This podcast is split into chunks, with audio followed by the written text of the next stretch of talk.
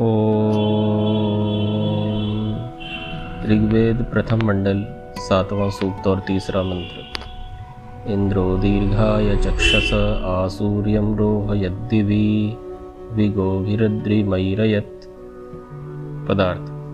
इंद्र, जो सब संसार का बनाने वाला परमेश्वर है, उसने दीर्घाय, निरंतर अच्छी प्रकार चक्ष से दर्शन के लिए दिवी, सब पदार्थों के प्रकाश होने के निमित्त जिस सूर्यम प्रसिद्ध सूर्य को आरोहियत लोकों के बीच में स्थापित किया है, वह गोभी अपनी किरणों के द्वारा अद्रिम मेघ को व्ययरयत अनेक प्रकार से वर्षा होने के लिए ऊपर चढ़वा, चढ़ाकर बारंबार वर्षाता है। भावार्थ, रचने की इच्छा करने वाले ईश्वर ने सब लोगों में दर्शन, धारण और आकर्षण आदि प्रयोजनों के लिए प्रकाश रूप सूर्य लोक को सब लोगों के बीच में स्थापित किया है। इसी प्रकार यह हर एक ब्रह्मांड का नियम है कि वह क्षण क्षण में जल को ऊपर खींच करके, पवन के द्वारा ऊपर स्थापन करके बार बार संसार में वर्षाता है। इसी से यह वर्षा का कारण है।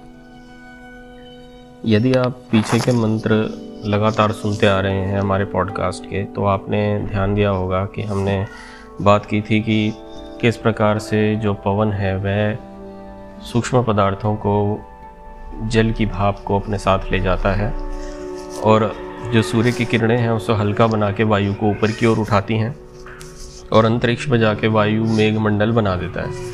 अब यही सूर्य की किरणें मेघमंडल को अपने ताप से गलाकर वापस जो एक एटमॉस्फेरिक प्रेशर बनाकर वापस धरती पर वर्षा के रूप में उस मेघमंडल को गिरा देती हैं ये सूर्य की किरणें।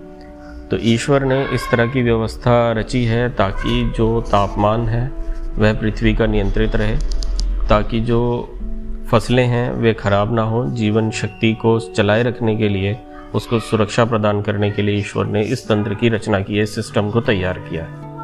और इस प्रकार का जो ये सिस्टम ईश्वर ने तैयार किया है, उससे, उसे समझकर हमें ईश्वर के प्रति अपनी कृतज्ञता व्यक्त करनी चाहिए। कि यदि यह सिस्टम ना होता, यदि वर्षा ना होती, समय पर वर्षा चक्र ना चलते, मानसून ना आए तो दुर्भिक्ष हो जाए, सूखा पड़ जाए और सारे प्राणी त्राही त्राही करते रहें। ओ